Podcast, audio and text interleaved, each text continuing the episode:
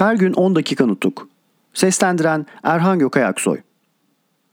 Sivas Kongresi'nin üzerinde durduğu işler. Sivas Kongresi'nin gündemi Erzurum Kongresi'nin tüzük ve bildirisi ve bir de bizden önce Sivas'a gelmiş olan 25 kadar üyenin düzenlediği bir andırıdan oluşacaktı. İlk açılış günü olan 4 Eylül günüyle Eylül'ün 5. ve 6. günleri yani 3 gün iddiatçı olmadığımızı açıkça belirtmek için and içmek gereğini konuşmakla ve ant örneğini düzenlemekle, padişaha sunulacak yazıyı yazmakla ve kongrenin açılışı dolayısıyla gelen tellere karşılık vermekle ve daha çok da kongre siyasayla uğraşacak mı uğraşmayacak mı konusunun tartışılmasıyla geçti. İçinde bulunulan savaşın ve uğraşmalar siyasadan başka bir şey değilken bu son tartışmalara şaşılmaz mı?'' Sonunda kongrenin dördüncü günü asıl konuya geldik ve o gün Erzurum Kongresi tüzüğünü görüşerek hemen sonuca bağladık. Çünkü Erzurum Kongresi tüzüğünde yapılması gereken değişiklikleri önceden hazırlamış ve gerekli gördüklerimizi bu konuda aydınlatmış bulunuyorduk. Bununla birlikte yapılan değişiklikler ve sonradan bazı direnmelere, anlaşmazlıklara ve birçok yazışma ve tartışmalara yol açtığı için bu değiştirilen noktaların önemlilerini bildireceğim. 1. Derneğin adı Şarki Anadolu Müdafaa Hukuk Cemiyeti'ydi. Anadolu ve Rumeli Müdafaa Hukuk Cemiyeti oldu. 2. Heyeti temsiliye Doğu Anadolu'nun bütününü temsil eder sözü yerine heyeti temsiliye yurdun bütününü temsil eder dendi. Üyeler arasına da daha 6 kişi katıldı. 3. Her türlü işgali ve işimize karışmayı Rumluk ve Ermenilik örgütleri oluşturma amacıyla yapılmış sayacağımızdan el birliğiyle savunma ve direnme ilkesi kabul edilmiştir. Yerine her türlü işgal ve işimizi işimize karışmanın ve özellikle Rumluk ve Ermenilik örgütleri oluşturma amacını güden davranışların durdurulması için el birliğiyle savunma ve uğraşma ilkesi kabul edilmiştir denildi. Bu iki cümledeki ayrılık anlam bakımından elbette pek büyüktür. Birincisinde itilaf devletlerine karşı düşmanca bir durum alınacağı ve direnileceği söylenmiyor. İkincisinde bu yön açıkça belirmiş oluyor. 4. Tüzüğün dördüncü maddesini oluşturan sorun oldukça tartışmalara yol açtı. Madde şuydu. Osmanlı hükümetinin yabancı devletler baskısı karşısında buraları yani doğu illerini bırakmak ve buralarla ilgilenmemek zorunda kaldığı anlaşılırsa yönetim, siyasa, askerlik bakımlarından nasıl davranılacağının belirtilmesi ve saptanması yani geçici yönetim kurma işi.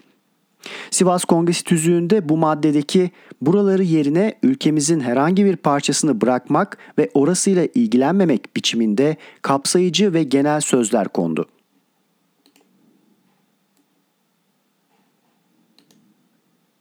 Amerikan güdümü için propagandalar. Bundan sonra 8 Eylül toplantısında demin söylediğim andırı üzerinde konuşuldu. Bu andır, andırıda başlıca Amerikan güdümü söz konusu oluyordu. O günlerde İstanbul'dan gelen kimi kişiler Amerikalı Bay Brown adında bir gazeteciyi de Sivas'a getirmişlerdi. Bu işle ilgili olarak kongrede geçen görüşmelerden söz açmadan önce konu üzerinde yüce kurulunuzun yeterince aydınlanmasını sağlamak üzere İlkin bu konuya giriş olarak bir takım bilgileri sunayım. Bu bilgiler Erzurum'dan beri başlayan bazı yazışmalardan daha iyi anlaşılacağı için onları olduğu gibi sunacağım. Güvenlikle ilgili ve çok ivedidir. Amasya'dan 25-26 Temmuz 1919 Erzurum'da 3. Ordu Müfettişliği Kurmay Başkanlığı'na 1. Mustafa Kemal Paşa'ya özeldir. Bugün 25 Temmuz 1919 akşamı Bekir Sami Beyefendi Amasya'ya geldiler. Kendileriyle uzunca bir süre konuştum. Mustafa Kemal Paşa'ya ve Rauf Beyefendi'ye saygılarını sunarlar. Kendisi aşağıdaki düşüncelerini bildirmemi rica etmiştir. 2. Bağımsızlık istenilmeye ve yeğlenmeye değer. Ancak tam bağımsızlık istemeye kalkışırsak ülkemiz birçok parçalara ayrılacaktır. Bu kesindir ve hiç kuşku götürmez. Bu durum karşısında 2-3 il içinde kalacak bağımsızlıktan ülkemizin bütünlüğünü sağlayacak bir devletin güdümü altına girmek elbette yeğdir. Bütün Osmanlı ülkesini kapsayacak meşruiyet, meşrutiyetimiz ve dışarıda temsilci bulundurma hakkımız yürürlükte kalmak üzere belki bir süre için Amerika'nın güdümünü istemeyi ulusumuz için en yararlı bir çözüm yolu sayıyorum.'' Bu konuda Amerikan temsilcisiyle görüştüm. Birkaç kişinin değil, bütün ulusun sesini Amerika'ya duyurmak gerektiğini söyledi ve aşağıdaki koşullarla Wilson'a, Senatoya ve Amerika Kongresi'ne başvurulmasını ileri sürdü. A. Adaletli bir hükümetin kurulması. B. Eğitim ve öğretimin yayılması ve genelleştirilmesi. C. Din ve mezhep özgürlüğünün sağlanması. D. Gizli anlaşmaların kaldırılması. E. Bütün Osmanlı ülkesini kapsamak üzere Amerika hükümetinin bizi güdümü altına almayı kabul etmesi.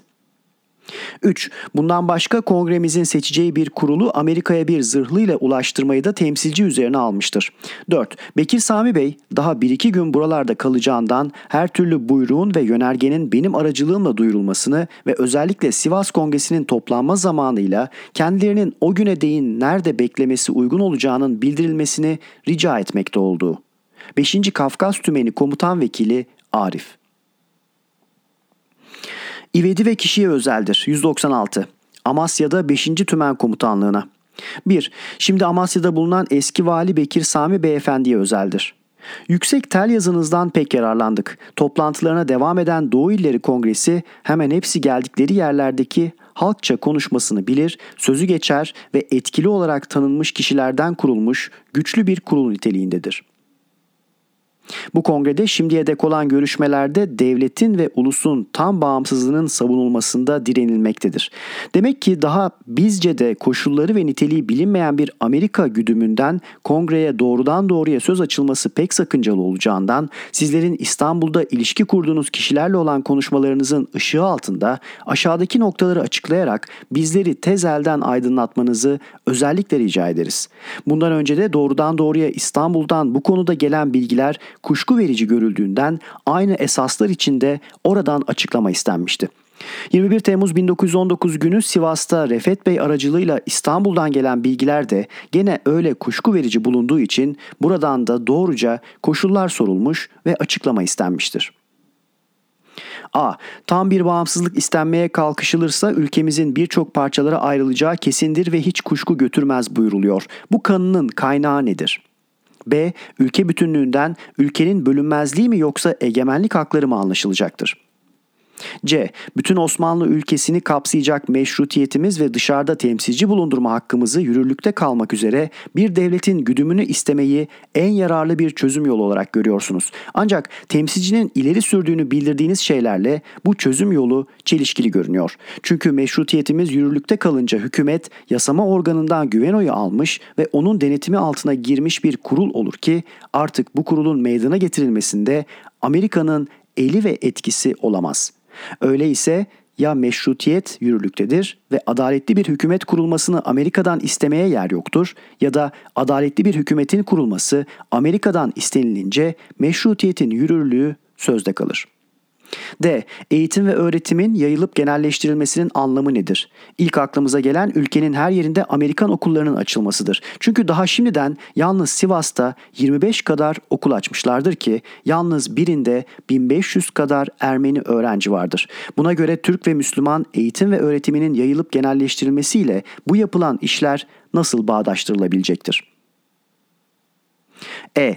Din ve mezhep özgürlüğünün sağlanması sözleri de önemlidir. Patrikhanelerin ayrıcalıkları varken bunun değişik yönü ve anlamı nedir? F. Temsilcinin 5. madde olarak sözünü ettiği bütün Osmanlı ülkesinin sınırları nedir? Yani savaştan önceki sınırımız mıdır? Eğer bu deyim içine Suriye ve Irak'ta giriyorsa Anadolu halkının Arabistan adına güdüm istemeye hakkı ve yetkisi olabilir mi? G. Şimdiki hükümetin siyasası nedir? Tevfik Paşa neden Londra'ya gitti? Amerikalılar gibi İngilizlerin de ayrıca bir güdümcülük ardından koştukları görülüyor. Ayrımları nedir? Hükümet Amerika güdümüne ne gözle bakıyor? Yani buna yatkın mı yoksa çekingen mi davranıyor? Amerikalılar neden Ermenistan'ın güdümcülüğünü bıraktılar? Amerikalılar güdümü almaya ne ölçüde eğilimli ve isteklidir?'' 2. Sivas Kongresi'nin toplanması Erzurum Kongresi'nin sona ermesine bağlıdır. Bunun üzerinde ayrıca çalışılmaktadır. Yüce kişiliğinizin o zamana değin ya Tokat'ta ya da Amasya'da bulunmanız uygundur. Saygılarımızı sunarız. Mustafa Kemal Her gün 10 dakika nutuk. Seslendiren Erhan Gökayaksoy